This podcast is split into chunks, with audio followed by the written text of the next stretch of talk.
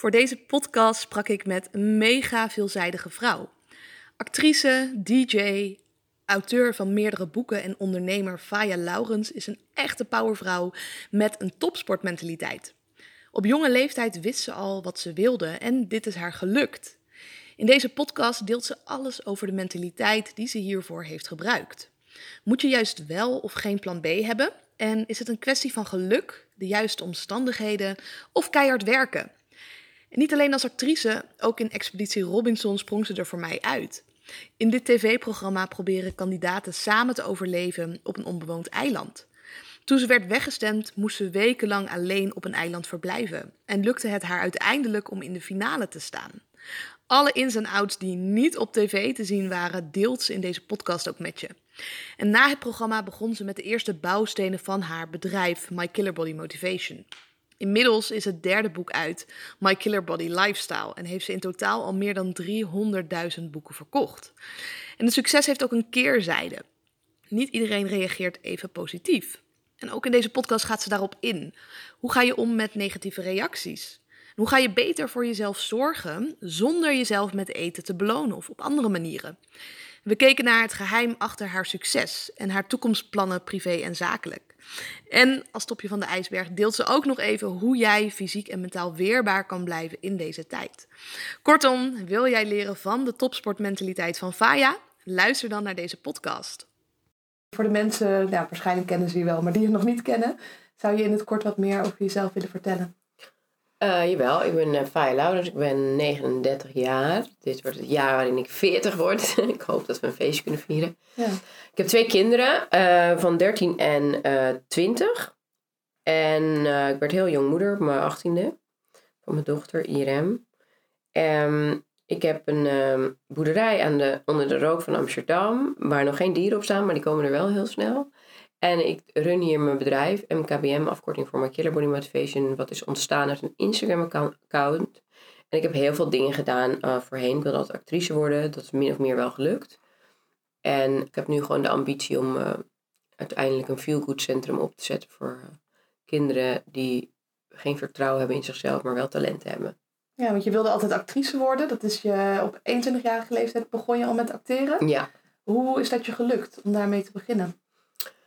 Uh, nou, ik had gewoon een droom. En het is ontstaan, denk ik, bij de musical, schoolmusical van uh, lagere school. Mm En ik zat op een school die daar heel veel aan deed. Dus ik vond het zo leuk om naar die groep 8 musical te kijken. Want ze bouwden hele decors. En werd echt uitgeloot wie de hoofdrol had. En het was gewoon het mooiste wat er was van die school. En ik uh, naast de eindmusical deden hun ook uh, in het jaar musicals waar je voor kon geven. En daar kon ik me al voor opgeven terwijl ik nog niet in groep 8 zat. En dan heb ik een keer Julius Caesar gespeeld. En ik stond op dat podium en ik kreeg die aandacht. En samen met een opmerking van een schoolfotograaf die zei: Oh, volgens mij wil jij model worden. Dat is me echt blijven hangen. Daarom is het echt zo belangrijk dat je oplet wat je tegen kinderen zegt. Uh, want één zo'n opmerking kan iemand positief beïnvloeden. Maar het kan ook een negatieve opmerking kan iemand ook gewoon negatief beïnvloeden voor de rest van je leven. Zeker als je kwetsbaar bent als een kind. En ik had heel kort haar. Mijn moeder knipt altijd mijn haar kort. zag er niet zo mooi uit. En ik voelde me eigenlijk een beetje onzeker. En toen hij die opmerking maakte, deed dat heel veel met mij. Toen dacht ik, oh, hij ziet het. Hij ziet het, dat ik dat wil, weet je wel zo. En um, toen uh, was het eindelijk zover groep 8. En toen ging ik van die school af. Nou, ik heb daar, ben daar zo verdrietig van geweest. mijn moeder ging scheiden van haar man. En we gingen dus naar Amsterdam-Noord verhuizen waar ze niks deden aan een eindmusical. Waar het echt zo'n chaotisch gedoe was. Weet je wel, waar niemand op lette. En ik vond dat echt het allerergste van mijn jeugd. Dat ik niet aan die fantastische eindmusical, dat ik niet op dat podium had gestaan. Ja. als ik daar nu aan denk, word ik nog weer verdrietig ervan. Zo maar, verheugd. Ja, ik had daar zo erg op verheugd dat het eindelijk zo ver was. Weet je wel, dat ik daar kon staan. Ik heb het wel goed gemaakt. Ik heb uh, twee keer meegedaan met het eindmusical van Shai. die uh, zit nu dan in de tweede, maar ik, uh, die zat op een hele kleine school hier. En uh, dan moest hij al meedoen met de musical met groep 7 en met groep 8. En met groep 7 kwamen ze een acteurtekort, dus heb ik meegedaan. leuk. En groep 8 heb ik het begeleid. Ik heb twee jaar wel begeleid ook. En ik vond het echt fantastisch om te doen. En er was ook zo'n jongetje die um, Lilliputter is en geadopteerd. En die was zo ontzettend goed. En die heb ik zoveel complimentjes gegeven hoe goed die was.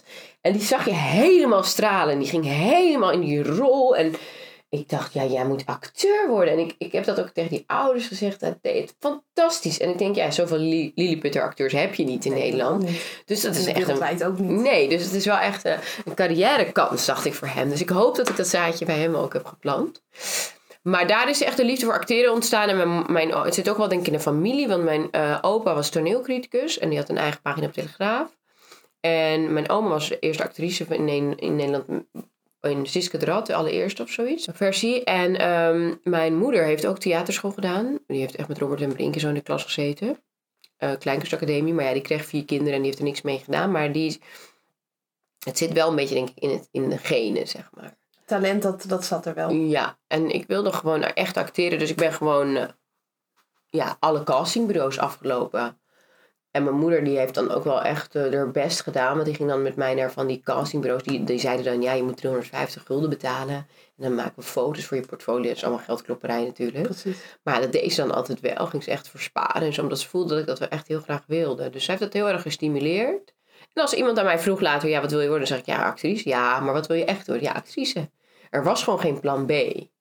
En ik denk dat dat het belangrijkste is. Dat er gewoon geen plan B is. Dat mensen geloven in hun eigen kracht. En er echt 100% voor gaan. En niet denken van, oh... Ik denk op het moment- dat je een plan B gaat bedenken, of worst case scenario, dan zet je ook alles open dat dat ook een mogelijkheid kan worden om te gebeuren. Terwijl als jij zegt, er is geen plan B en je wordt drie keer afgewezen voor een auditie, zeg je, ja, pech, volgende keer beter. Maar als je zegt plan B en je wordt drie keer afgewezen voor een auditie, ja, dan denk je, ja, Misschien na de eerste keer al dat ja, ik ga dat wel doen, weet je, want dit is te moeilijk. En voor mij was er gewoon geen andere optie dan dat. Dan, dan echt in goede tijden, slechte tijden spelen. Ben je veel afgewezen daarvoor? Ja, ik heb wel een paar afwijzingen gehad. Onderweg naar morgen had ik ook auditie voor gedaan in Goudkust. Ik heb mijn eerste rolletje in Costa gekregen. Of was het? Ja, Costa was dat denk ik. En het was niet een heel groot rolletje, maar wel leuk. Toen voelde ik het helemaal natuurlijk, dat ik het wilde. En toen kreeg ik nog goede tijden. En daarna ook nog een keer een groot rol. Ik heb twee keer een tweeling gespeeld. Twee Faya's in beeld, ook heel grappig. Ja, dus eh, ja, in bij goede tijden ook, weet je. Dan, die rol die was eigenlijk voor een eh, Marokkaans meisje, 23 jaar met aantoonbare teerervaring. Maar ik had dat allemaal niet. Maar ik dacht wel, die rol is voor mij. Dus ik schrijf gewoon een motivatiebrief dat ik ook auditie wil doen. Ik hield echt conti- continu die site van Harry Klooster was dat toen. Volgens mij is dat nu hem Kemna casting. Maar hield ik in de gaten. Ik ging langs. Ik bracht mijn foto's. Ik, ik ging- liet het er niet bij zitten, zeg. Je zat er bovenop. Ja, ik zat er echt bovenop, ja. Verschilde dat ten opzichte van je concurrenten, denk je? Nee, want er zijn altijd wel mensen die ook gebeld worden voor een auditie. Alleen, eh, dus er zijn genoeg meisjes op zo'n auditie. In mijn geval waren het er veertig. Alleen, ik denk dat je moet echt gewoon geloven in jezelf. En hun hebben misschien ook binnenkort wel een carrière. Dat weet je natuurlijk niet. Of hebben dat al gemaakt daarna. Maar het gaat er juist om dat je niet concurreert met anderen. Dat je gewoon echt gelooft in jezelf. Ja. Ja. Dat je dat unieke persoon Ja, bent. Wat en dat je niet hoeft te kijken van, oh die heeft dit of die heeft dat. Daar word je helemaal onzeker van. Gewoon het vertrouwen in jezelf. Ja. Ja. En toen kreeg je die rol, je ging acteren. Ja, ik weet nog dat Ehm, ik die rol had, dat ik werd gebeld, dat ik het was geworden. En mijn vader was overleden. En die had wel nog die rol in Costa gezien van mij. Daar had hij heel trots naar gekeken. Ik was daar niet bij, maar dat had ik van mijn familie gehoord. Maar die was aan kanker overleden. En ik vond het zo jammer dat hij overleden was, dat ik het hem niet kon vertellen. Ehm, maar ik had wel, zeg maar, in principe als ik auditie deed, dan zei ik altijd, pap, als, toen was hij al dood, kom op, zorg even dat ik die rol krijg, weet je wel. mhm. En eh, ik had wel het gevoel dat hij me steunde. Maar ik weet nog dat ik het dacht dat ik dat eh, kreeg en dat ik moest huilen van geluk. En dat het me ook niet uitmaakte wat ik ervoor zou verdienen of zo. Ik denk, nou, was het gratis, had ik het gedaan. Ja, vanuit passie. hè? Ja, het vond het fantastisch echt. En ehm, de allereerste keer op de, op, de, op de set ook, weet je. En dan duurt het nog zes weken voordat je op tv bent. En ik groeide best wel snel in verbetering. Ik was de eerste scène was echt heel erg slecht. Heb je wel eens teruggekeken? Nou, die eerste scène heb ik wel eens gezien. Die zag ik laatst op Instagram. Oh, die was zo slecht. En ik maakte ook nog een blooper op mijn allereerste dag. Want ik was met Vincent Post. Vond ik wel een knappe jongen toen. En eh, toen zei hij was dan in het huis van Harms. En hij moest me even laten zien waar mijn bed komt te staan. Dus ik moest zeggen, laat jij me even zien waar mijn bed komt te staan. En toen zei ik, ga jij even lekker met me mee naar bed? nou, en hij was heel lief. Iedereen moest natuurlijk keihard lachen. En ik was helemaal zenuwachtig geworden. En hij deed zo, ah ja, kan gebeuren. Maakt niet uit, joh, maakt niet uit. Toen klopte hij zo op mijn rug. ja, dat was wel echt schattig. Maar dus, ehm, Ja, het was gewoon fantastisch. En ik groeide er heel snel lekker in. Ik weet nog dat Lieke van Lexmond kwam. Want we hadden eerst Aukje van Grinneke. En die was een beetje kattig. En die kon mij ook onzeker maken. Omdat je bent net nieuw. En, je weet, en toen kwam Lieke haar rol overnemen. Omdat zij heel ziek was. En zij was zo lief.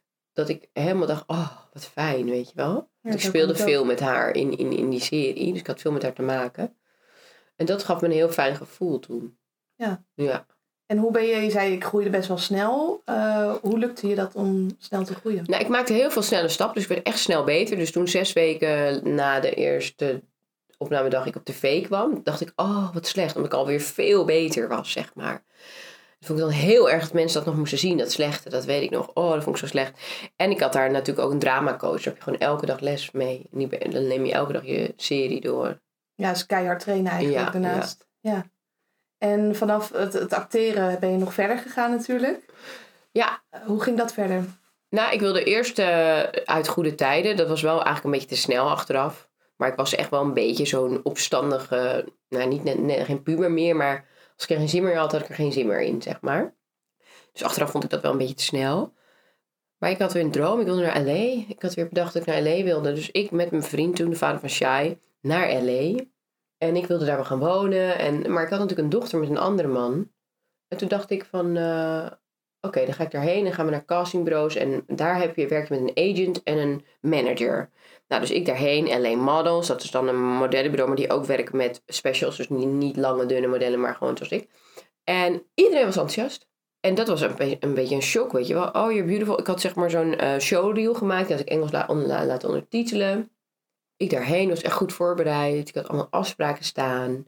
Mijn ex toen, eh, die ging eh, huizen zoeken. En ook, eh, die deed onroerend goed kijken of je daar kon werken. Die had ook afspraken met, die ging gewoon achterna. Want die wilde daar dan ook wonen. Ja, en toen, ging, en toen ineens werd het zo concreet. Want toen zei die manager dat hij mij wel, of zij mij wel wilde tekenen. Maar dan moest ik daar wel echt gaan wonen. Omdat mijn accent natuurlijk verschrikkelijk was.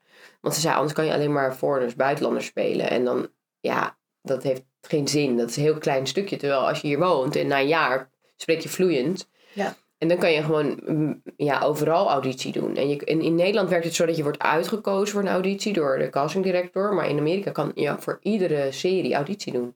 Je kan gewoon in een rij gaan staan. Dus de kans is ook wel weer klein, omdat er heel veel mensen meedoen. Maar aan de andere kant heb je wel een eerlijke kans. Ja. Als je gezien wordt. Maar ja, het werd het allemaal zo van, wow, het kan dus echt. Toen durfde ik niet meer. Want toen dacht ik, ja, ik heb ook een dochter. En dat is ook wel heel asociaal als ik die nu gewoon bij haar vader weghaal. Weet je, dat ik, oh ja, mama wil acteren, dus nu ga jij eh, mee naar Amerika. Mhm. En toen heb ik het niet gedaan. Ja. Toen heb ik het gewoon niet gedaan. Dus eigenlijk die drie weken dat we daar hebben, alles dit doen was allemaal voor niks. Maar ik, ik, ik denk wel dat als ik die dochter niet had, en ik had het wel gedaan, dat het was gelukt. ja. Ja, ik weet zeker dat was gelukt. Want ik denk gewoon, als je iets doet wat je heel graag wil, en dat is wel het allerbelangrijkste, over die optie van daar echt moeten wonen, had ik niet nagedacht. Ik dacht, we gaan daar zes weken heen, weer terug of zo, maar dat werkt gewoon niet. Dus daar had ik niet over nagedacht. En ik denk dat als je het goed weet wat je wil en je staat er 100% achter, dat het je altijd lukt. Ja, linksom of rechtsom. Ja. Ik wilde zelf graag topsporter worden. Nou, linksom of rechtsom, dan vind je wel een sport die daarbij past. En dat het Ja, dat daadwerkelijk gaat Ja. lukken. Ja, en bij mij ook in hele korte tijd. En dat was voor mij ook een moment dat ik dacht, hè, is het zo makkelijk? Ja, Is het, ja, maar er zijn maar echt- weinig mensen die er echt voor gaan, denk ik. Mensen denken altijd dat het leven hun overkomt. En dat je geen keuze hebt. En dat komt natuurlijk ook door de opvoeding waar je bent, in bent grootgebracht. En eh, ja, kijk, als je dat gelooft, dan is dat je waarheid. En is dat dus eh, de waarheid. Ja, want dat denkt je brein dat dat zo is. Ja. En dan zoek je ook de bevestiging Ja. daarvoor. Dat is het. En eh, als mensen dat kunnen loslaten en geloven dat alles mogelijk is, dan ga je zien wat er gebeurt. Ja, dat is gewoon heel mooi om te zien. En eh, ja, ik ben voor mezelf daarvan het levende bewijs, denk ik wel echt. Ik, ik doe niet anders dan dat. Ja, en als je nu ook zo terugkijkt op die situatie. Je zei van, nou ja, ik vond het moeilijk om daarin 100% voor mezelf te kiezen. Als ik geen dochter had gehad, dan had ik misschien wel gedaan. Maar nu had ik natuurlijk andere omstandigheden. Hoe kijk je daar nu op terug? Ja, dat ik wel echt de juiste keuze heb gemaakt. Kijk, en mijn dochter is nu 21. En, of die wordt dit jaar 21. En die is heel erg op de zelf, heeft een vriendje in het buitenland. En Shai, die zou met me meegaan nu, want zijn vader is overleden. Dus die heeft niet hier iets om ons te houden. Dus ik heb er wel eens over nagedacht, omdat ik denk dat Shai ook een heel groot eh, acteertalent heeft. Die kan echt mega goed typetjes nadoen. En, eh, dan gaat hij helemaal, dan doet hij zo'n oud hoedje op van een oud mannetje. En dan wordt hij helemaal een oud mannetje en hij kan heel goed accenten. En ik denk, jij moet gewoon acteren, weet je wel. Maar hij is gewoon zo'n jongen die het stoer vindt om in een, weet ik veel, penose of zo te spelen, maar goede tijden, daar schaamt hij zich voor, snap je? Mhm. Dus, dus hij zou dan alleen maar willen spelen in dingen die hij echt leuk vindt, of stoer of iets. Maar ik heb wel eens over nagedacht om met hem naar LA te gaan een jaar of zo. Ja, ik denk- te kijken. Ja, om te eh, denken, ja, misschien doen we het dan samen proberen, weet je wel? Hij en ik, al- allebei. Maar dan moet ik eerst mijn bedrijf even opzetten en verkopen. Ja, ja, want op een gegeven moment ben je dat bedrijf gestart. En natuurlijk weer iets heel anders eigenlijk dan het acteren. Hoe ben jij daarmee in contact gekomen met het stukje fysiek, met eh, training? Uh, voeding? nou, het was eigenlijk om mezelf te motiveren, omdat ik altijd alles at, wat prima is, maar wel lichamelijke problemen had.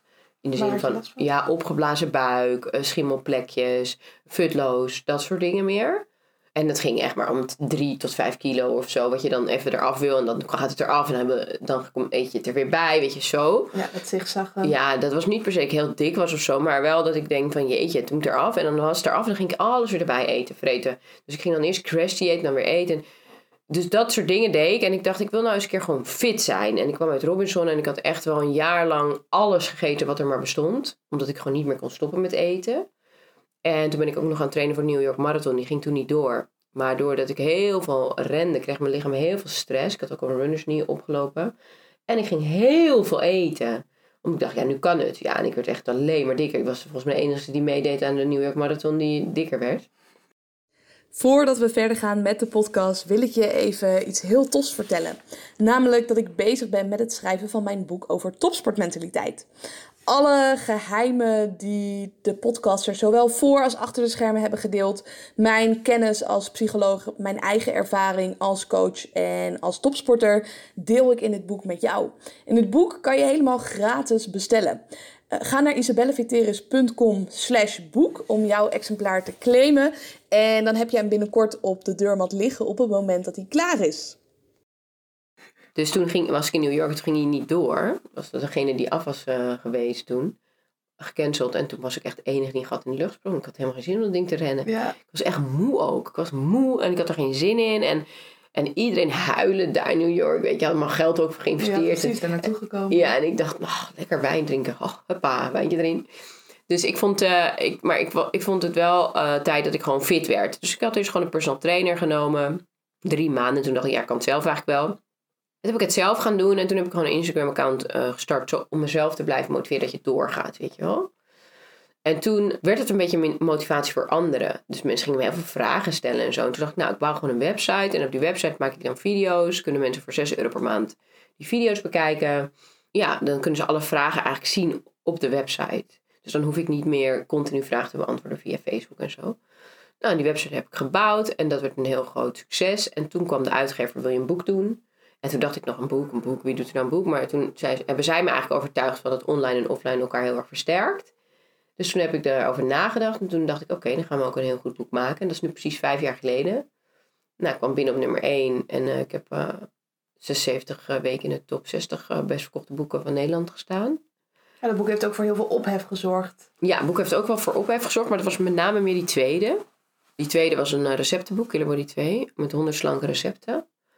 En toen vroeg Jinek mij wat ik aan, aan calorieën eet zelf. Ja, ja, ik heb het fragment ja, gezien dat ze een glaasje jus voor je neerzetten. Ja, en ik dusdanig gekozen. Dat... Ja, ze zijn wel echt sneaky was dat. Ja, want... je stond dan met 10-0 achter denk ik. Ja, maar dat, kijk, en dat is wat mensen denken. Chuderans, oh, weet je, weet je. Maar je wel eventjes. Ja, maar dat zit zoveel suiker in. En zo niet goed voor je suikerspiegel en je uh, glucose.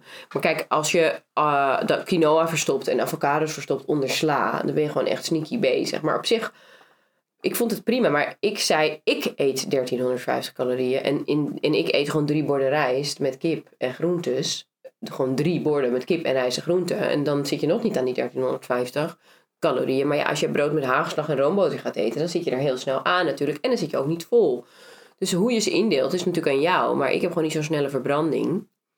Mijn collega die is 1 centimeter langer dan mij. En die verbrandt 1000 calorieën meer op een dag, zittend. Ja, ja dan, als ik zit, uh, dan verbrand ik al 2500 calorieën. Ja, maar dat is echt dat is genetisch. En uh, mijn collega rookt ook. Dus dat is wel ook bij haar. Want haar hartslag is dan daardoor veel hoger. Maar wij hebben dezelfde Fitbit, dat horloge. En zij verbrandt gewoon echt duizend meer zittend. Ja. En dan heb ik getraind en gewandeld met de hond. En dan verbrand ik niet wat zij doet. Dus dat is echt een verschil per persoon. En dat staat ook heel duidelijk in mijn boeken. Weet je, dat heeft gewoon te maken met je lichaamstypes.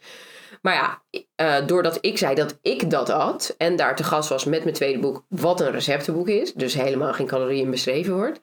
Ging de media ervan maken dat ik een anorexia boek had gemaakt.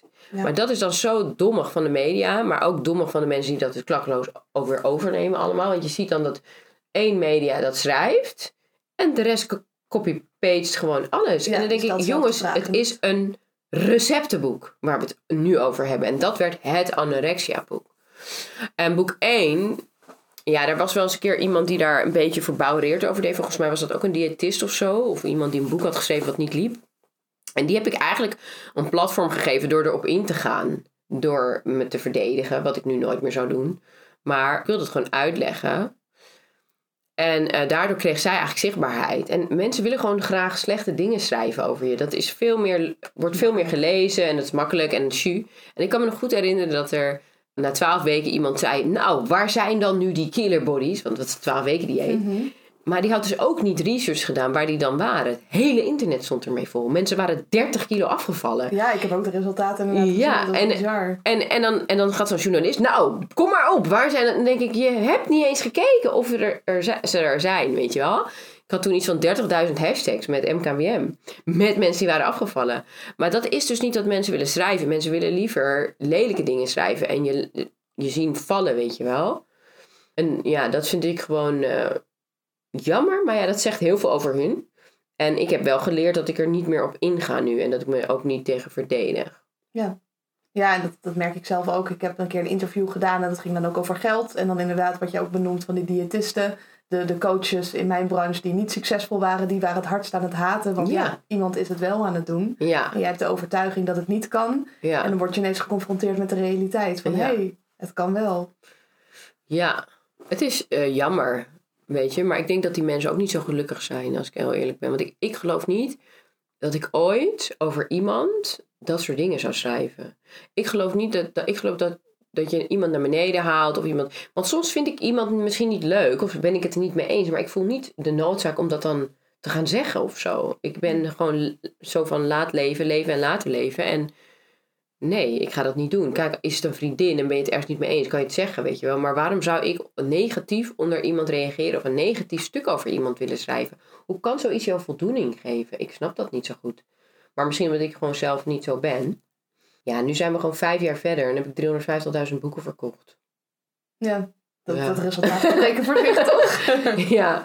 Ja, en uh, kom ik vandaag gewoon weer op nummer 1 binnen met mijn nieuwe boek. Snap ja. je? Dus ja, dat is, dat is gewoon ongekend. En en daarmee zie je dat het een succes is en daarmee zie je dat het mensen helpt. En dat de mensen die er negatief over schrijven gewoon jaloers zijn. Want de mensen die het kopen, die zorgen voor het succes. En die geloven er dus wel allemaal in. En die kopen het ook, weet je wel. Ja, want je hebt een nieuw boek geschreven dat gaat over iets anders, toch? Dan, nee, ik heb het eh, eerste boek herschreven. Ah, oké. Dus het eerste boek, uh, Killer Body Diet, is nu Killer Body Lifestyle geworden omdat ik erachter kwam dat zeg maar heel veel mensen terugvallen in hun oude patroon. Wat ik natuurlijk ook jarenlang heb gedaan.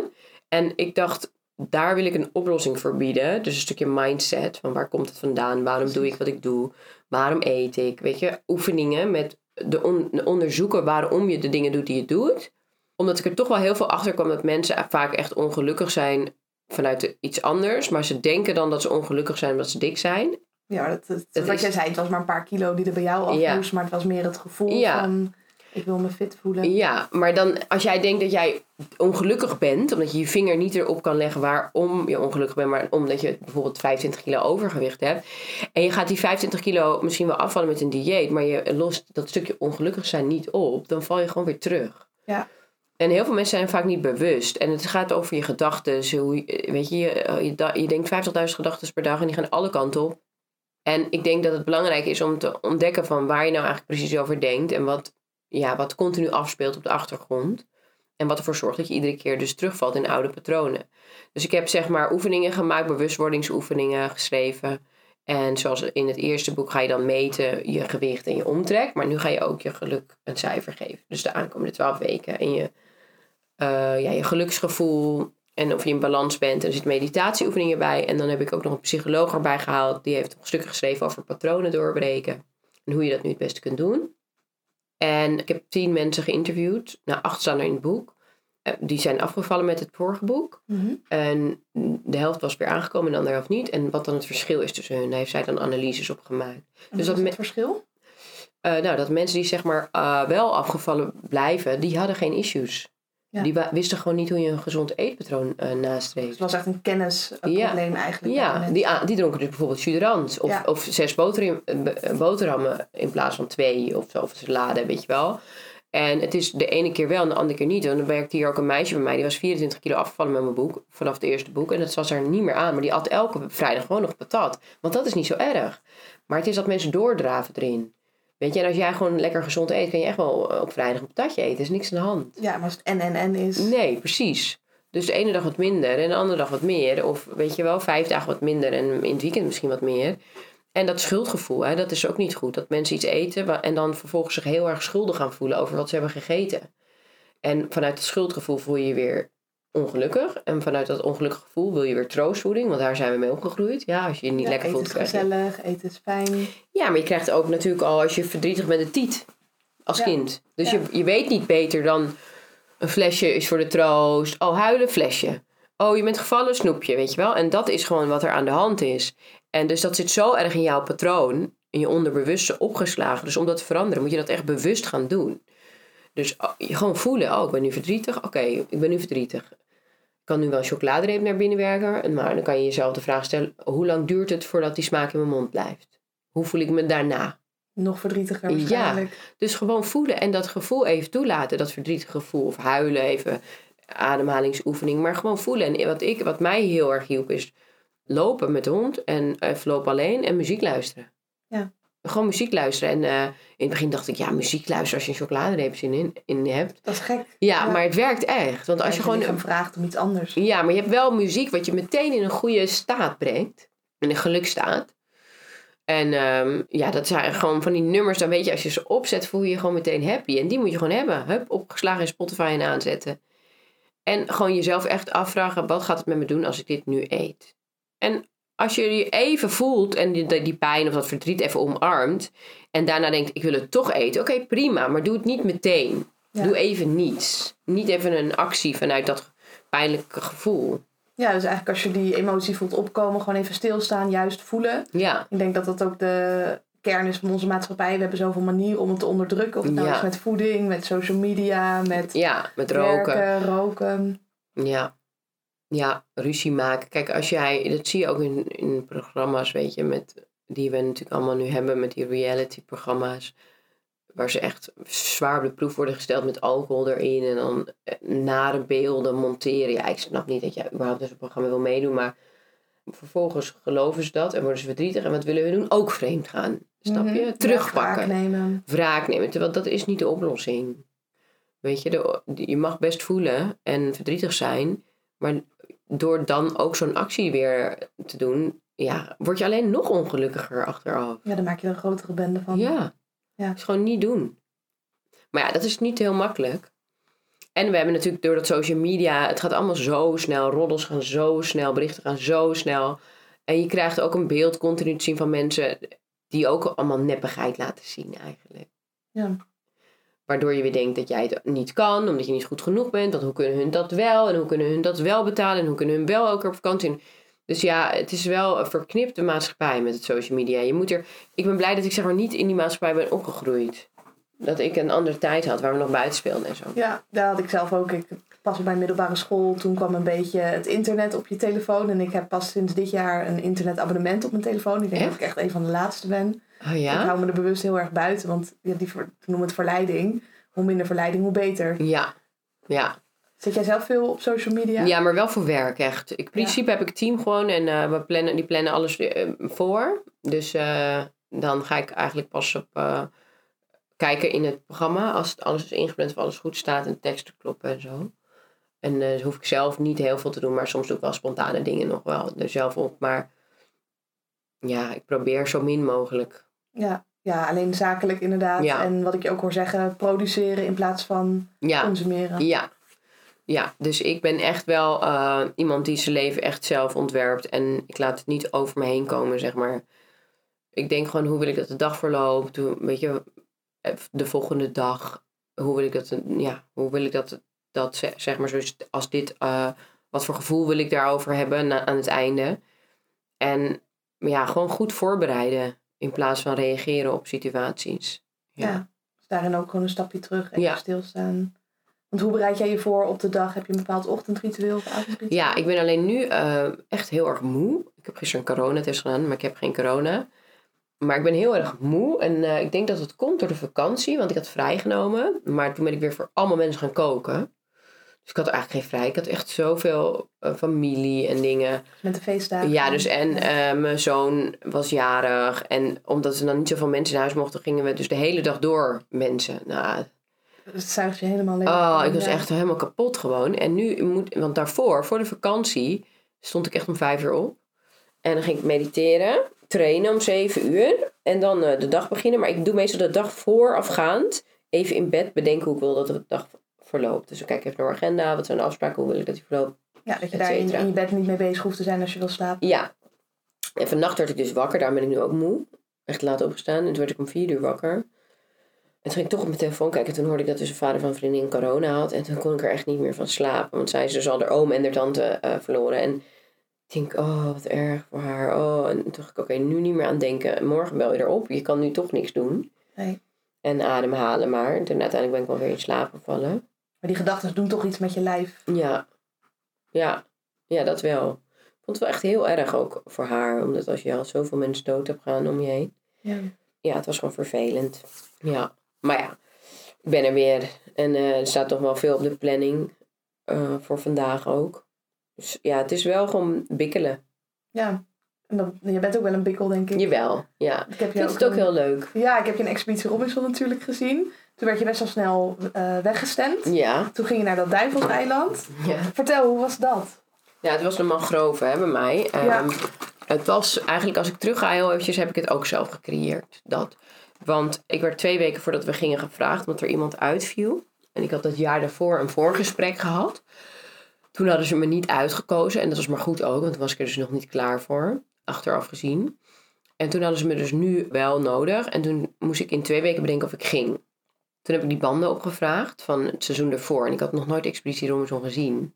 Dus ik heb in één dag al die banden gekeken. En dat was nog België tegen Nederland. En toen was er dus een vrouw en die was weggestemd op dag, weet ik veel, drie of vier of zo. En uh, die moest dus apart naar een eiland. En dat was toen de allereerste keer dat ze dat deden in Robinson. Daarvoor ging je gewoon naar huis. Ja. Nou, en toen moest ze dus in die grot in er eentje slapen. In er eentje vuur maken. Echt helemaal alleen. En iedere keer als iemand werd weggestemd, die kwam dan bij haar. En die dacht, huh, ben jij hier nog? Oh, zit je helemaal alleen? Allee, ik, uh, ik ga weg. Ja. En die gingen dan allemaal weg. Want die dacht, ik ga hier niet zitten. Ik wil dan nu, nu ook gewoon naar huis. Dus zij bleef daar twee weken lang alleen zitten. En de laatste dag dat er iemand werd weggestemd, dus dat, want de bedoeling was eigenlijk dat zij tegen die mensen moest strijden en dan wie won, kon terug. Maar ze zat er nog steeds alleen. Het was de laatste dag, was er iemand gekomen en die ging dan nog wel even tegen haar strijden. Maar dat gelukkig won zij dat, want ze had er natuurlijk twee weken gezeten. En toen kwam ze teruglopen tijdens die, um, uh, hoe heet dat, die vuurceremonie, of hoe heet dat weer, de Ja. kampvuur. Ja. En toen was iedereen in shock, want ze was heel mager geworden. En ze liep zo terug en je zag al die mensen kijken, waar komt die nou vandaan, weet je? En ik kreeg kippenvel van mijn tenen echt tot aan mijn oren. En ik dacht, wauw, ik kreeg zo'n respect voor haar. En ik weet nog precies hoe zij zo liep. En toen zei ik, ik wil dat ook. Geef me zo'n uitdaging. Wauw, dit wil ik ook. Dat Want de ik kreeg grootste uitdaging van het hele programma. ja, ik kreeg zo'n respect voor haar. En ik werd op dag één weggestemd. En heb ook twee weken in mijn geloof gezeten. En ik had het pas door toen ik de aflevering terugzag. Ik heb daarom gevraagd. Want ik sprong echt op.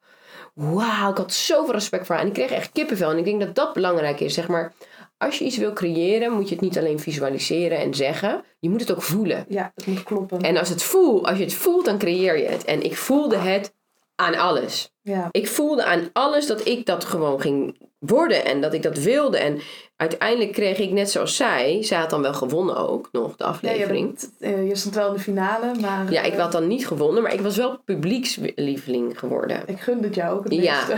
Ja, en ik gunde het haar ook. Weet je, ze had twee weken gezeten, toen had ze dan eh, ook gewonnen. Maar dat was het, weet je. Kijk, Fatima heeft het ook heel goed gedaan, maar die was een beetje juist de, ja, hoe noemen ze dat?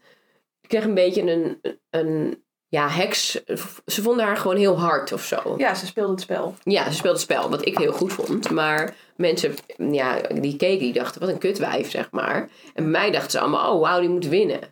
En ik mag Vaten heel erg, maar ik heb er nog achteraf met haar over gezeten. Ze zei ook echt, ja, jezus, heeft mij echt, ik heb wel die 50.000 gewonnen, maar ik heb heel veel werk verloren ook.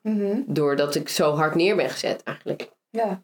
En is, is zij zo neergezet of speelde ze zo het spel?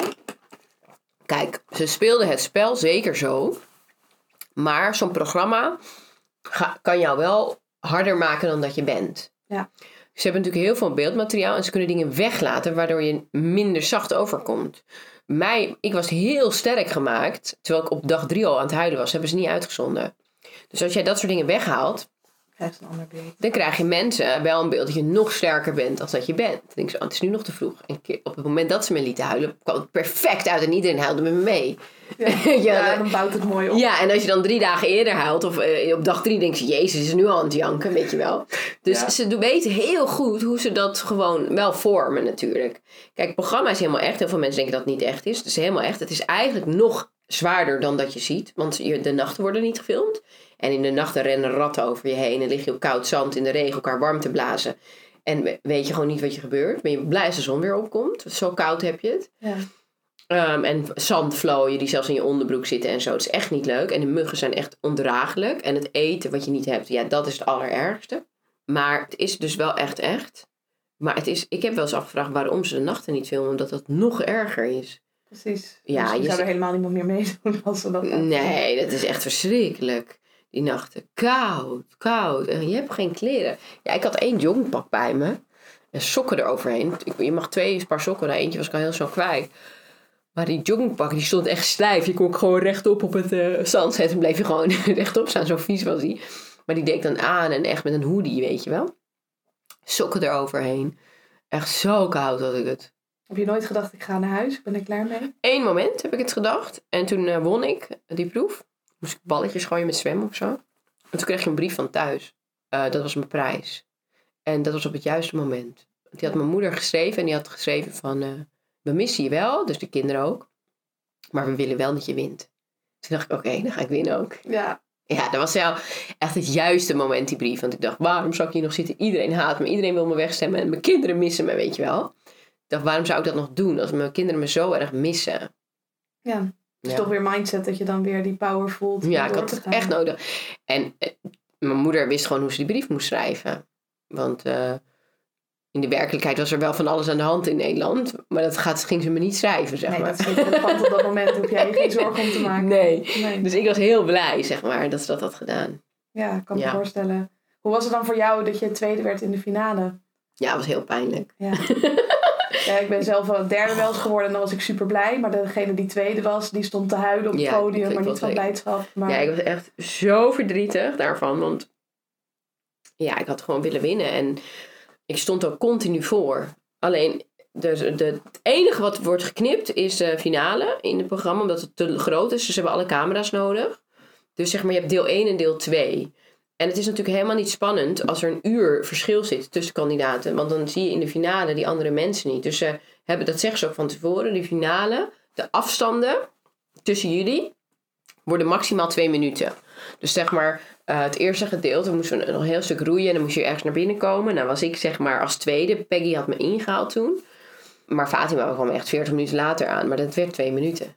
Voor die laatste proef. ja, En ehm, dus zeg maar, dat weet je van tevoren. Want anders, ja, dan heb je een finale met één iemand. Dat is niet spannend, weet je. Dus je bent ook natuurlijk televisie aan het maken. Dus je weet dat de, de langste afstand, de uren die iemand erover doet om na jou binnen te komen bij dat laatste onderdeel van het laatste, eerste gedeelte, dat dat maar twee minuten wordt.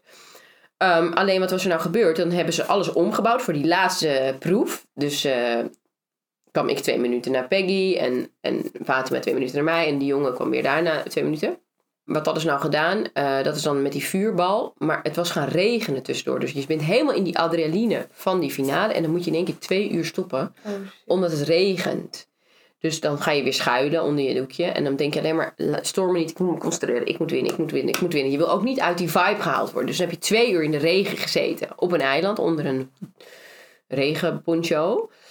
Te proberen te concentreren. Maar wat was er nou gebeurd? Die ballen die we dus in de benzine doen en moeten gooien, die gingen niet aan. Want die waren natuurlijk nat geregend. Ja. Dus ik had al drie ballen. Dus ik was al drie beurten. Is Peggy voor me gegaan. Godzijdank gooide ze, gooide ze mis. Want anders was ik echt ziek geweest. Zij had gewonnen.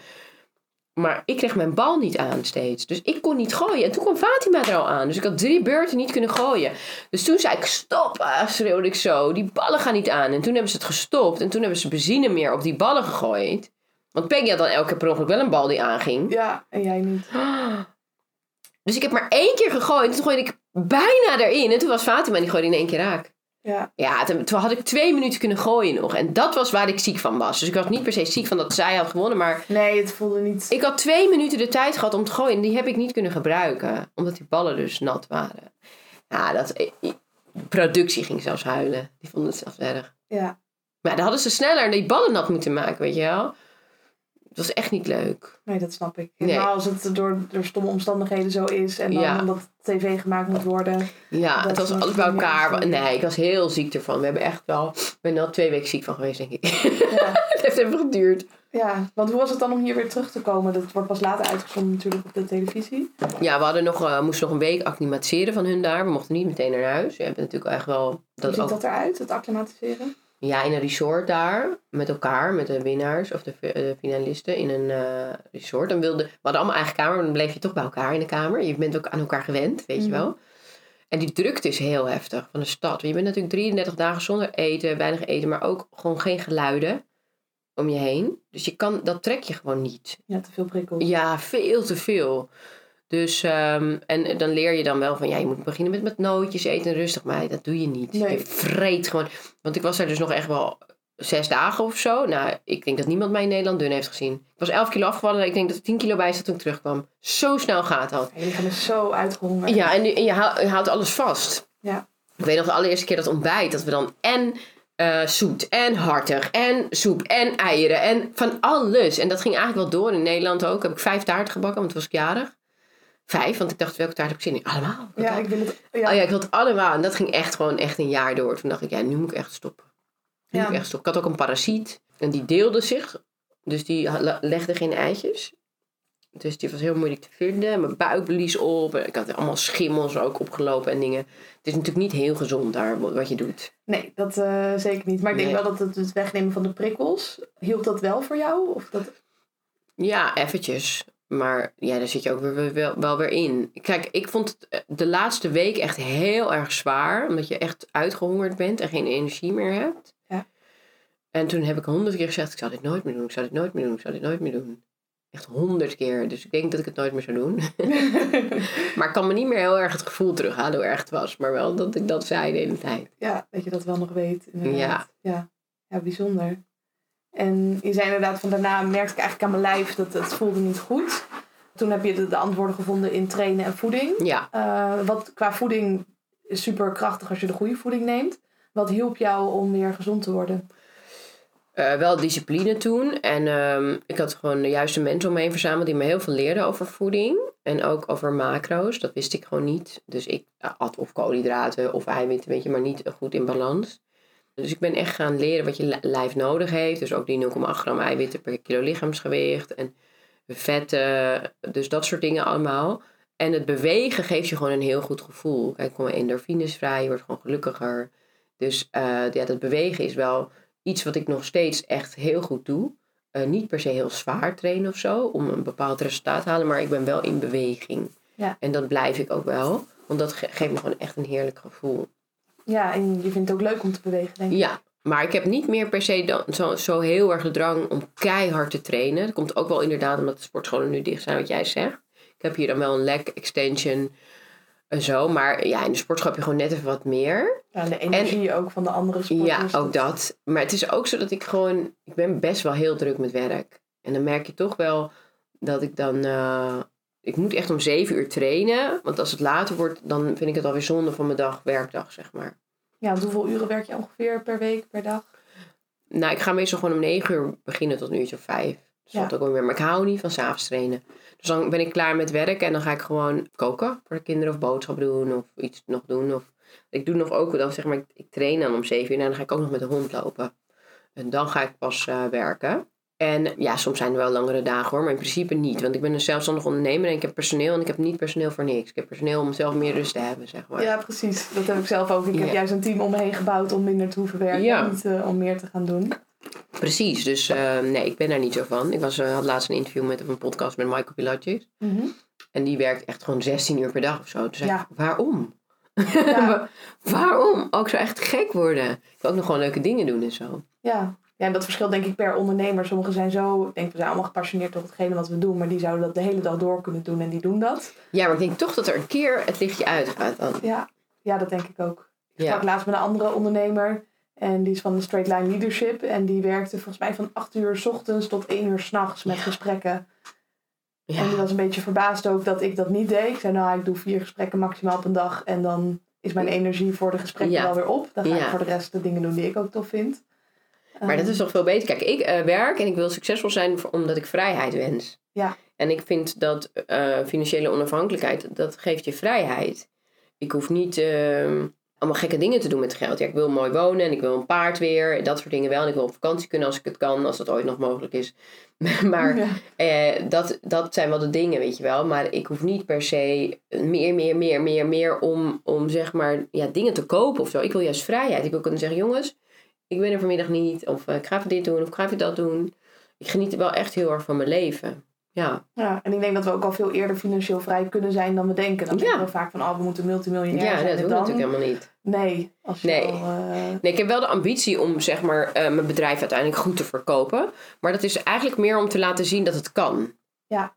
En dat je van niets iets kan maken. En dat je daar niet per se ja, een, eh, een moeilijke opleiding voor moet hebben te hebben gedaan of zo. En, en dat ik gewoon wil laten zien dat als je iets heel graag wenst, dat het kan. Dat is meer het idee. En ik wil wel ook met dat geld weer goede dingen doen voor de wereld. Ik zal wel echt, wat ik zeg, een feel-good centrum willen opzetten. Wat je net zei, zag dat meisje, is mijn nichtje, die woont bij mij. En die eh, woont nu twee maanden bij mij. En die heb ik uit een situatie weggehaald wat niet zo leuk was. Maar die heb, dacht ik eerst, ik geef haar een eh stagiaire baantje. Gewoon, ik kan ergens weer ritme en regelmaat, weet je wel. mhm. En dan verwacht ik niet zoveel van haar. Maar dan...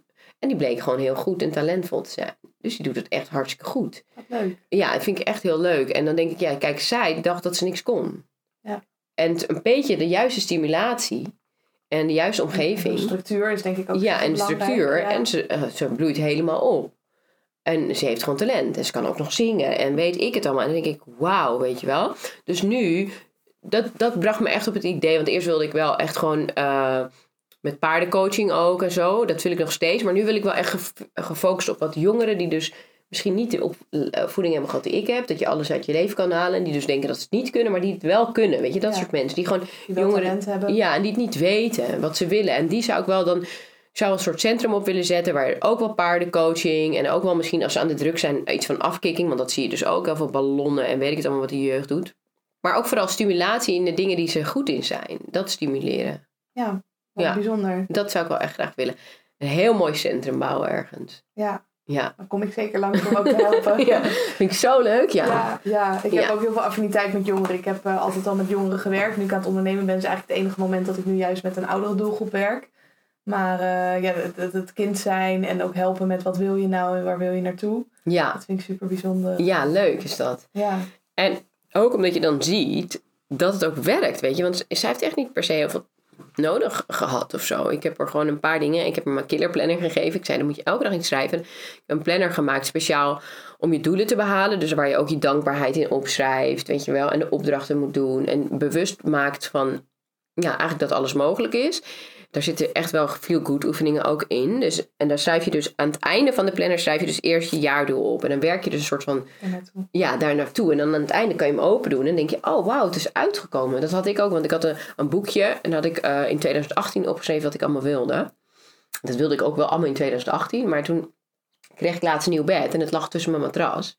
En dan dacht ik, oh, dat boekje. Toen sloeg ik het open. Alles is uitgekomen. Is maar nu. Niet in 2018. Nee. Maar nu, weet je wel, wat ik nu allemaal aan doen ben, dat kantoor aan het bouwen. En ik denk, wow, het is allemaal uitgekomen. Heb ik het toen al helemaal opgeschreven. En nu is het uitgekomen. Ja, ik vond het echt mooi. En daarom die planner, ja, dit is gewoon echt een mooi ding. En ik heb dat aan haar gegeven. En ik zei, ga eerst maar even aan jezelf werken, en je dromen en die dingen opschrijven. En langzaam heb ik er dan eh, aangenomen. En toen zei Gwen ook, mijn collega, nou, ze is heel goed, ze is let heel goed op. Moeten we er niet gewoon een baan geven, weet je wel? Dus dat vind, vind ik dan echt heel leuk. Ja, het heeft gewoon zin gehad. Ja, dat, dat is een combinatie van talent, maar ook wat je Ja. noemt de omstandigheden. Ja, dat is- goed zijn. Ja, dat is en het. dan kan het groeien. Ja, ja. En dat zie ik ook bij mijn zoon, weet je. Die vindt zijn school niet echt eh, heel erg leuk. Loopt hij eigenlijk echt wel de kantjes ervan af. Maar die maakt laatst wel van 40 euro, 850 euro, weet je. Met de dingen verkopen en weer nieuwe dingen inkopen en weer verkopen. En, dingen, en met marktplaats en weet ik dan. En ik dacht echt, wow, weet je. Hij was toen 12 nog. En dat vind ik wel heel goed. En dat stimuleer ik dan ook wel. Dus ik denk ook, oké, we gaan dat groter doen. En dan ga ik kijken van, wat zouden we kunnen doen? Wat je zou kunnen gaan verkopen. En Ja, structureel, wel, ja. Want daar ben je dus gewoon goed in. En dat je dan ja, niet zo goed in school bent, ja, dat vind ik dan niet zo heel belangrijk. Nee, en dat is een skill die je leert in school. Maar als Ja. ik nu terugkijk, ik heb dan een technisch profiel gedaan. Nou, daar doe ik echt letterlijk niks mee. Dus Nee. dat, Nee. Ja, dat bedoel ik. We doen helemaal eigenlijk. Ja, ik heb dan niks gedaan echt. Maar als ik kijk naar mijn dochter, doet ook niks met haar school. Je doet Nee. eigenlijk helemaal niks bijna met je school. Maar dat is, die staardeling en zo, daar verwonder ik me echt over. Wanneer heb je dat nodig? ja, ja, en ik heb dan ook met autistische kinderen gewerkt. En die, die- ik zie dat ze heel erg getalenteerd zijn. Ze kunnen bepaalde dingen heel goed. Maar wat verwachten we van ze? Nou, je kan niet stilzitten in een stoel, dus je Ja. hebt een probleem. Ja, heftig hè? Dat soort dingen dus. Je wordt Ja. zo erg afgerekend op de dingen die je niet goed kan. Terwijl er niet gekeken wordt naar de talenten die je wel hebt. Ja. En eh, daarom, ik haal Shai ook nu van deze school af. Eh, na de, eh, de lockdown wil ik na- dat hij naar een andere school gaat. Waar mijn dochter ook op heeft gezeten, British School. En daar doen ze heel veel aan. Ten eerste krijg je op je eigen niveau les. Je zit allemaal door elkaar. Dus het is niet zo van je loopt achter. Ja. Het is een heel ander onderwijs. En ze doen heel veel aan op podium staan. En dat is heel belangrijk wel, denk ik, voor je leven. Dat je durft te praten. Dat je, durft, weet je, dat je mensen durft Dat aan te kijken. allemaal lastig, Ja, dat vindt hij ook heel spannend. En daar doen ze echt heel veel aan. Dus dat vind ik heel leuk. Ik denk, ja, dit, dit werkt niet. En hij heeft ook wel een beetje eh, regels nodig in de zin van controle in de klas. En eh, dat hebben ze ook niet op die school. Dus daar één chaos. Hoe groot zijn de klassen? Ja, wel dertig kinderen. Ja, dat helpt natuurlijk ook. wel. Ja, maar nu ook, weet je wel, met die corona. Dan, dan denk ik, ja, de horeca dicht, maar die scholen die zijn verspreiders hoor. Ja, ja, ja. Die blijven gewoon open. bedacht van, Want- oh, de, de scholen maken niet uit. Maar dat, Nee, maar die kinderen, als ik kijk naar mijn zoon, die gelooft er echt niet in dat het gevaarlijk is of iets, weet je. En omdat het voor hem ook niet gevaarlijk is. nee. Dus die gaan gewoon naast elkaar staan en elkaar handen geven en dingen. Maar die nemen het wel mee naar hun opa en oma of thuis, bij hun ouders, weet je wel. Dus dat, dat, die keuze dat die scholen open zijn gebleven, terwijl de horeca dan dicht gaat, dat vind, snap ik niet. nee, Persoonlijk. Maar ja, dus nu is, is die wel dicht. Maar ik vraag me af hoe lang dit nog allemaal gaat duren. Ik, ik ben, is nog wel langer dan dat we in de eerste instantie hadden gedacht. Ik dacht eerst al, ah, dit duurt een paar maandjes en dan... ik dacht toen zes weken, toen ze zeiden zes weken Ik dicht. hoopte Dat is nu een jaar al. Ja, bizar hè? Ja, ik denk dan, kijk naar China en dan denk ik, ja, in China is gewoon alles in één keer dicht. Punt. Oké, dat is ook heel heftig. Hadden wij waarschijnlijk ook helemaal niet geaccepteerd. Ik in ieder geval denk ik ook niet, als ik heel eerlijk ben. Maar nu Weet als ik je, niet, als ze, als ze gewoon de regels opleggen. ja, dan was het nu wel weg geweest. ja. Daar zijn gewoon weer festivals van 30.000 man. Ja, in Australië is het ook weer allemaal eh, aan de gang. En eh, in Taiwan is het bijna niet geweest. Nee, omdat ze hebben het echt op slot gedaan. Want ik weet ook mensen die naar Australië gingen, die moesten gewoon twee weken in een hotelkamer blijven met de politie met een pistool voor de deur. Ja. Ja, Ja, precies. Ja, mijn eh, rechterhand die woont in Australië. En eh, die stuurt dan wel eens een appje van... oh, we zitten weer heel eventjes in lockdown. Als er maar één iemand daar bekend is dat die corona heeft... dan moet gewoon de hele stad en omgeving moet in lockdown. echt? Vier dagen lang. En dan gaan ze testen. En als het goed is, dan mag iedereen weer naar buiten. Oh ja. En daar Maar zijn da- we heel streng dus. Maar daar is het dus niet Nee, nee, klopt. meer. Dus aan de andere kant hebben ze wel meer vrijheid weer terug. Ja, precies. Ja, wij zitten hier nog wel even langer vast, denk ik. Ja, maar wij zijn echt gewoon echt... eh, wat zijn we nou aan het doen? we weten het niet. Nee. We hebben een plan en dat plan hebben we ook alweer overboord gegooid. Oh, en dan kijken we weer naar het buitenland. Maar dan gaan we er eerst tien jaar over vergaderen. Ja, ik, ik snap het niet hoor. Maar ja, die Hugo de Jonge was adjunct-directeur van een school. ja, precies. Maar volgens mij luisteren ze al niet echt meer naar hem in, in de vergadering in de politiek. Wordt hij ook een beetje buitenspel gezet. Oh, nee, maar ja, ze, nou, ik weet het niet hoor. Maar het is wel heel erg. Ja, Maar ja, daarom ben ik hier mijn droomboerderij aan het bouwen. Dat je gewoon je eigen plek hebt. Ja, mijn zwembad ben ik aan het maken ook. En ehm, ik dacht van, ja, ik ben altijd wel echt in investeren in je zaak. Maar ik dacht nu, nee, we gaan nu investeren even in het huis en het kantoor. Want dan hebben we een hele lekkere fijne werkplek. En dan heb ik een zwembad. En als het dan volgend jaar echt we met z'n allen zijn opgesloten, dan heb ik hier alles. Ja, dat je een stukje verantwoordelijkheid neemt voor je eigen aandeel. Van hè, wat Ja. er in de wereld gebeurt, daar kunnen wij niet zo heel veel aan doen. Nee. Maar we kunnen het wel fijn maken voor onszelf. Ja. En eerlijk gezegd, toen die eerste lockdown kwam, toen was ik best wel moe van werk. Overspannen half, bijna. toen dacht, gaf het me ook wel een lekker gevoel dat we even niks hoefden. Ja. Ik, ik dacht, oh, lekker thuis zitten. Ik ging ook hamsteren. Geen wc-papier, maar wel gewoon potten groenten en zo halen. Of diepvriesgroenten. En ik kon er wel een beetje van genieten, even niks. Maar ja, nu duurt het wel een Nu beetje lang. heel lang. Het is wel heel veel wat we hebben gevraagd. Maar Ja, en ik vind het ook gewoon heel erg sneu voor de ondernemers. ja, ja. zeker bepaalde branches. Ja. Als je niet online werkt, dan eh, is het echt bikkelen. Ja, en ook omdat ze geen geld krijgen. Dus dat vind ik dan wel jammer, weet je wel. En ook de DJ's. Ik ben natuurlijk heel lang DJ geweest. Ja. En eh, ja, als je een DJ bent, verdien je wel, denk ik, tussen 8 en 15.000 euro een beetje per maand. En dan heb je dus waarschijnlijk ook een huis van, met een hypotheek van drie ruggen. Ja. En dan krijg je nu 1000 euro, weet je wel. Dus Ja, moet je gewoon je huis uit. Nee. Dus dat is het wel, weet je. Dus heel veel DJ, ex-collega's die het echt zwaar hebben. Ja. Die echt hun huis uit moeten en zo. ja, de grootste klappen gaan nog komen, denk ik ook. Zeker het financiële vlak. Ja. Ja. Maar ja, Je bent in ieder geval bezig met je droomhuis Ja. bouwen. ja. Ik ben ook benieuwd voor je eigen bedrijf. Je zegt uiteindelijk zou ik het willen verkopen. Eh, maar wat Mhm. zijn voor de komende jaren de doelen qua groei? Ehm, nou kijk, Killer Body Food, eh, dat is dus het, het bedrijf waarmee ik in de supermarkt lig. Ehm, daar ben ik mee aan het ontwikkelen. Ik ga zo direct boven proeven. Nieuwe smaken, vegan smaken en andere smaken. Ben jij Dus- zelf ook vegan? Of? Nee, nee, maar ik wilde wel een vegan reep, maar die niet vegan proeft. Ja. Wil ik. Ik ben een flexatariër en ik eet niet zoveel vlees, maar af en toe wel. Ja. Ik maak het bijna nooit zelf. Eh, of vlees sowieso niet. Als ik het maak, maak ik vis of kip. Maar ik kan wel eens buiten de deur een biefstukje eten of zo. Maar ik zou niet snel zelf maken. En wat mijn doel is, is om zoveel mogelijk productontwikkeling te doen. Dus ik heb morgen ook een afspraak voor ehm, bonbons, voor kerstpakketten volgend jaar. Eh proteïnebonbons, hele lekkere. Oh, ik ben heel benieuwd. En eh proteïne pannenkoek voor in de supermarkt. En dan zijn we dus meer smaken aan het maken. En er komt ook een driepack met repen. Dus dat maak ik gewoon groter. Dus eigenlijk eh, proteïnerijke producten. Dat wil ik echt uitbouwen. En ook meer verkoopplaatsen. Nou, als het goed is eh, bij Albert Heijn ook vanaf eh, week 24. En benzinestations liggen we nu net een paar. En dat moeten we nog uitbreiden. Er komt de proteïne ijs aan van de zomer. Oh. Wat Voor goed de- dat het ook bij de benzinestations komt. Want dat is vaak een, een punt Ja. dat je trek hebt, maar de, de opties zijn Ja. beperkt. Nee, en die proteïne ijs, die heb ik de eerste testfase nu geproefd. Ga morgen ook de tweede proeven. En dat is wel echt heel erg lekker. Gewoon, het moet wel gewoon echt lekker zijn. En daar zit nul toegevoegde suiker in. En 7 gram proteïne per 100 gram eh, ijs. Dus het heeft echt wel toegevoegde waarde voor je lichaam. En ook één sorbet, een, een vegan sorbet, zit erbij. Dus dat wil ik gewoon eigenlijk uitbouwen. Zoveel mogelijk verkoopplaatsen hebben. En uiteindelijk dan ook België en Duitsland. En dat bedrijf zou ik wel willen verkopen. Maar MKBM, dat niet Nee. En waarom dat bedrijf niet? omdat ik nog wel dat. Ik vind het wel heel leuk om te doen. Kijk, we hebben dan. MKBM eh, produceert dan hoogwaardige supplementen. Dus kurkuma, 100% oplosbaar in water. Maar, en ook eiwit en proteïne pannenkoek die wat duurder zijn, zeg maar. Dus niet een instapmodel zoals Killer Body. En ik vind het gewoon heel interessant om hele mooie, gezonde producten te maken. Ik heb ook afgelopen jaar alle sucralose eruit gehaald. Dat is een zoetstof. Eh, heb ik vervangen voor, voor stevia. Ik wil gewoon echt eerlijke, goede producten maken waar, waar het lijf echt wat aan heeft. En ja, misschien dat ik het ooit wel een keer wil verkopen. Maar mijn gezicht hangt er ook nog te veel aan. Ja, een shift moeten gaan Ja, maken. kijk, dat natuurlijk met Killerbody ook wel een beetje. Maar dat ben, dat ben ik wel zo aan het bouwen dat het mij niet meer nodig heeft. En MKBM is mijn Killerbody Motivation, is ook mijn Instagram. is ook mijn kledingmerk waar ik gezicht van ben.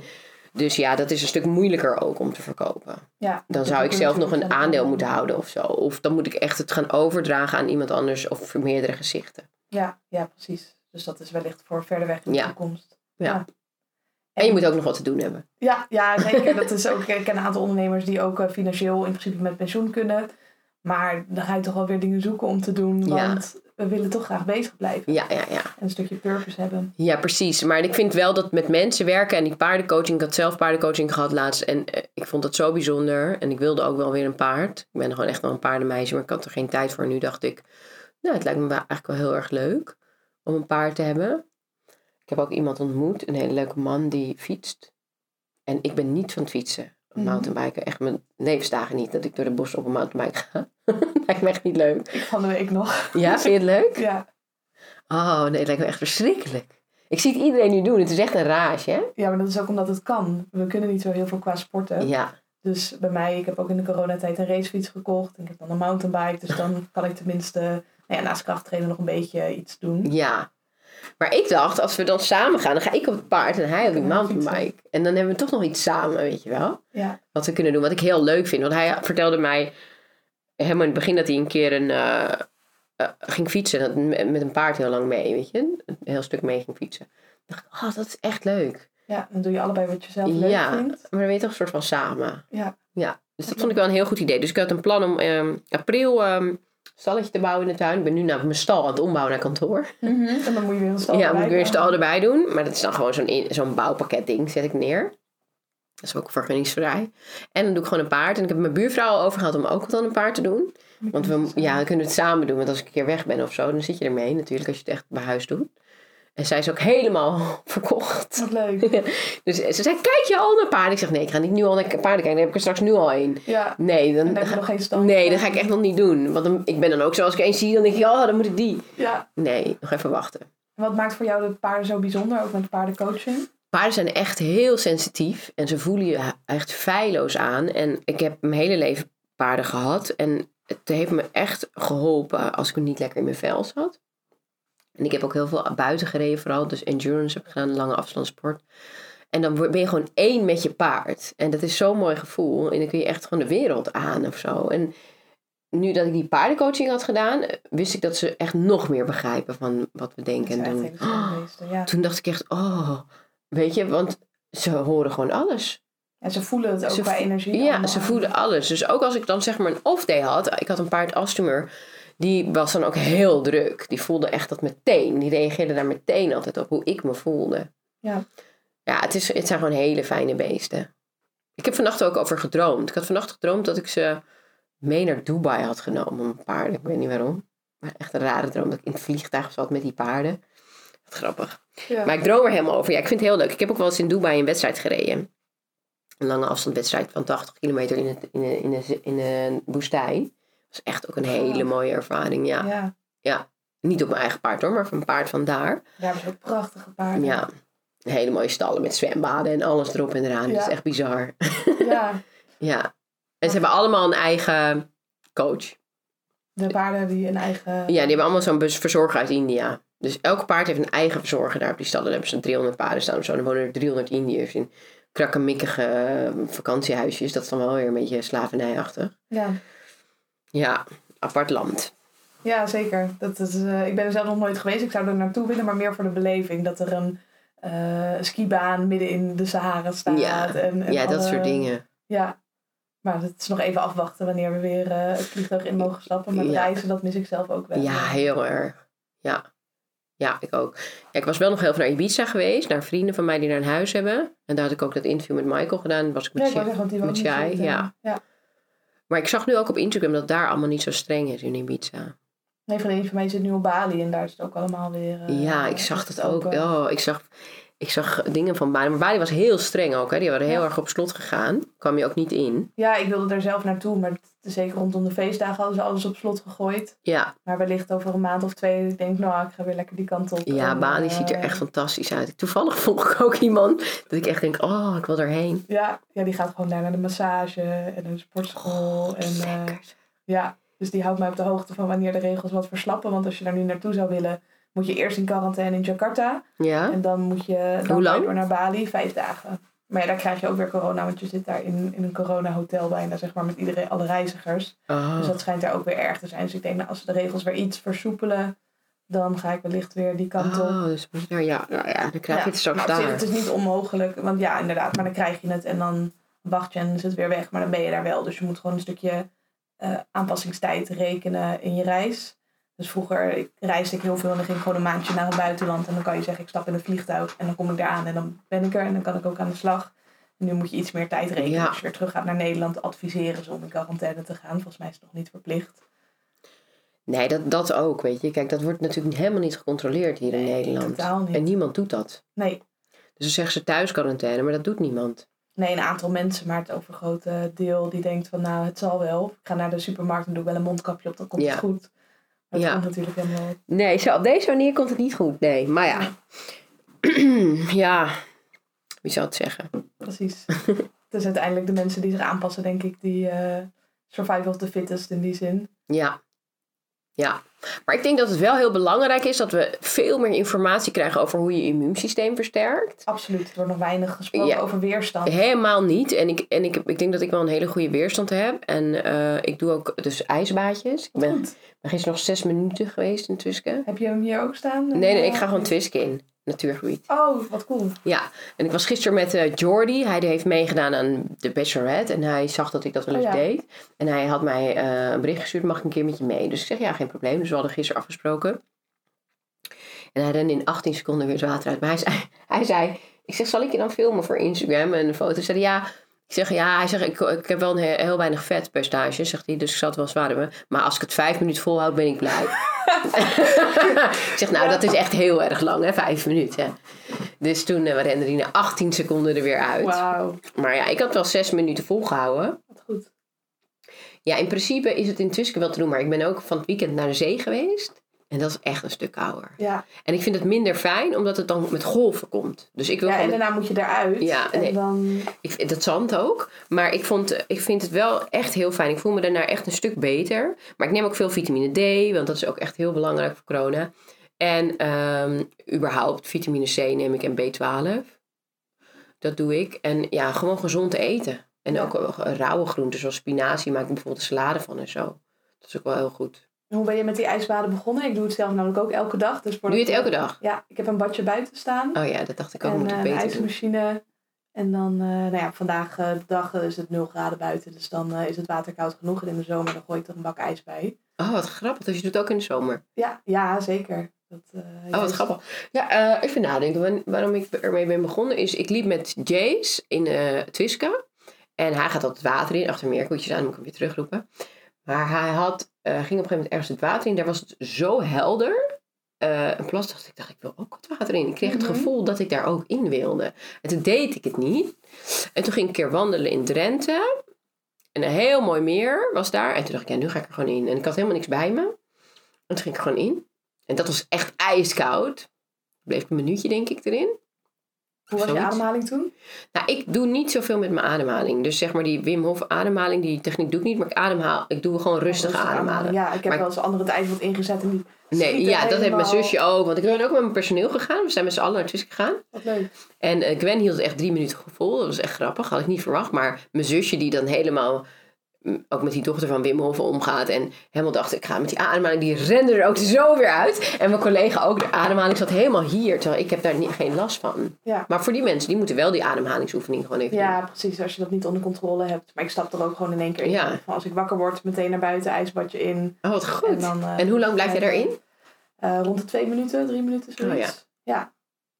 Grappig. Ja, en toevallig zei ik tegen Gwen, ik wil gewoon zo'n badje hier. Maar we zijn dus nu ook een zwembad aan het maken. Dus dan komt het wel goed. Dan kan ik gewoon daarin. Want dan doe je Ja. gewoon de verwarming niet aan. Ja, precies. Ja, ik Maar- heb gewoon echt een super basic badje. Zo'n houten ding. Eh, nee, plastic is het. Oh, ja. Dat heb ik via het internet besteld. En dan kan je daar gewoon in gaan zitten. En dan eh, nou, twee minuutjes wachten en eruit. Ja, super, het is super simpel. En dat vind Ja. ik het leuke van kou. Ja. Je hoeft geen hele sauna te laten bouwen. Of Nee. een hele jacuzzi. Of... En je hebt het minder koud, hè? Ik heb heb, je het dat? nooit koud. Ja, ik heb het- nu mijn, mijn jasje aan, maar eigenlijk het hartstikke warm. Ja. Ja. Ja. Dat, ja, dat was ook opvallend. Want dan loop ik naar de stal, zeg maar, om die bouwvakkers dan, eh, weet ik wel, wat te vertellen. En die zien mij dan aankomen lopen. Maar dan kom ik gewoon in, in mijn trainingspak van trainen met een sporttop. Kom ik daar even binnen en die kijken mij aan. En denk ik, ja, ik heb net getraind. Ik ben helemaal niet koud, weet je wel. Dat het ijskoud is. Ja, ik Dus had dat merk ik ook iemand, al. ik was aan het tanken en ik zat, zat echt in mijn hemdje. En die keek me echt aan van, heb jij het niet koud meisje? Ik zeg, nee, eigenlijk helemaal niet. En al zou ik het koud hebben, dan is dat de essentie van waarom ik het doe. Juist om die weerstand op te zoeken. Ja, en dat soort dingen vind ik jammer. Dat dat niet zoveel wordt gedeeld. Nee, En dat er heel veel in angst wordt geleefd. En angst is gewoon echt heel erg slecht voor je gezondheid. Heel veel stress. ja, mensen denken letterlijk dat ze binnen moeten blijven. Ja, Dus geen vitamine D, niet... eh, Ja, dat is wel heftig. Ja, ik vind het, de, de campagne voor nu ook dat inenten. denk ik, nou, waar bleef de campagne voor je immuunsysteem boosten? Er is geen één campagne uitgegaan. nee. Niks. Sterker nog, ik heb op een gegeven moment bij, zat ik bij op één met een wetenschapper en nog iemand. Die gingen met elkaar bakkeleien over dat vitamine D onzin was en niet. Nou, vitamine D is echt geen onzin. Dat eh, weten we ondertussen wel. Ja, en, en, en dan denk ik, jeetje man, waarom gaat er niet een keer een uitzending over hoe gaan we ons immuunsysteem nu versterken? Ja, wat kunnen we zelf doen? Ja. We ho- hoeven niet te wachten op een vaccin wat komt. Nee, we gaan nu aan ons immuunsysteem werken. Dus ik heb wel eens dingen erover gedeeld al, maar misschien moet ik dat weer wat beter doen. Dat ik gewoon elke week even een lijstje maak met welke groenten goed zijn en welke vitamine goed zijn en hoe je immuunsysteem kan boosten. Dat is wel interessant nu Ja, voor mensen. mensen weten het ook niet. Nee. Als ik vertel tegen mensen dat ik die ijsbaden doe, dan is het van, is dat niet koud? Ja, dat is koud. En dan moet je uitleggen waarom je dat doet. Ja.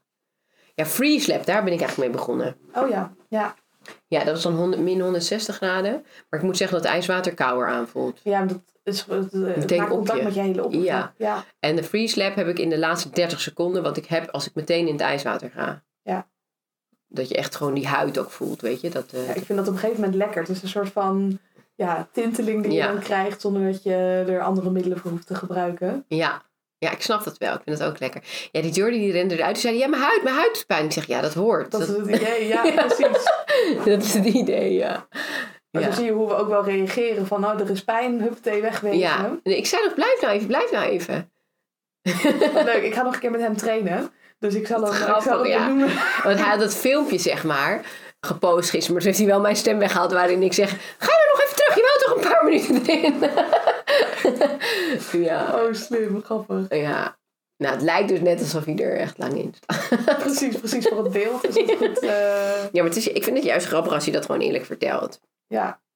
Ja. Zijn er nog dingen die ik had moeten vragen, die je had willen vertellen? Hmm.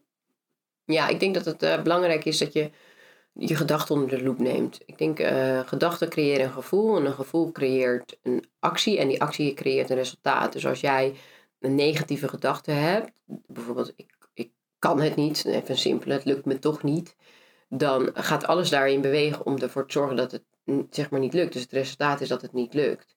En dat is een klein voorbeeld, maar ook bijvoorbeeld mensen die naar zichzelf kijken en zeggen ik ben dik en lelijk, die creëren ook een, een naar gevoel door die gedachte. Ja. Dus het gevoel wat je hebt is altijd, zit altijd vast aan een gedachte die je hebt. En die gedachten gaan vaak over dingen die, die niet zo zijn.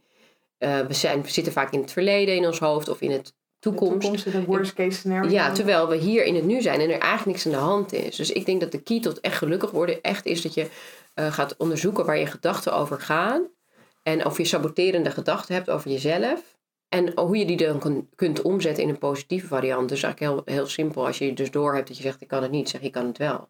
Ik kan Werkt het het wel. al meteen? Want je zei ook, ik moet Nou, het je, voelen. ja, je, je, eh, het begint bij die mensen, zeker die negatief zijn, in dat ze dat dus nog niet voelen. Maar oefening baart kunst. En als je het continu consistent gaat veranderen in een positieve tegenovergestelde gedachte, dan ga je het op een gegeven moment geloven. En ik zeg altijd, kijk, als jij in de spiegel kijkt en je vindt je vetrol heel lelijk, dan ga ik niet van jou vragen dat je naar je vetrol kijkt en zegt, oh wat mooi. Nee, precies. Want dat geloof je vind niet. ik dat met dat eh, body positivity van Nee, mensen die je vindt het niet, nee, je vindt het niet mooi, prima. Maar change the subject. Dus ga kijken naar iets wat je wel mooi vindt, zodat je in dat goede gevoel zit.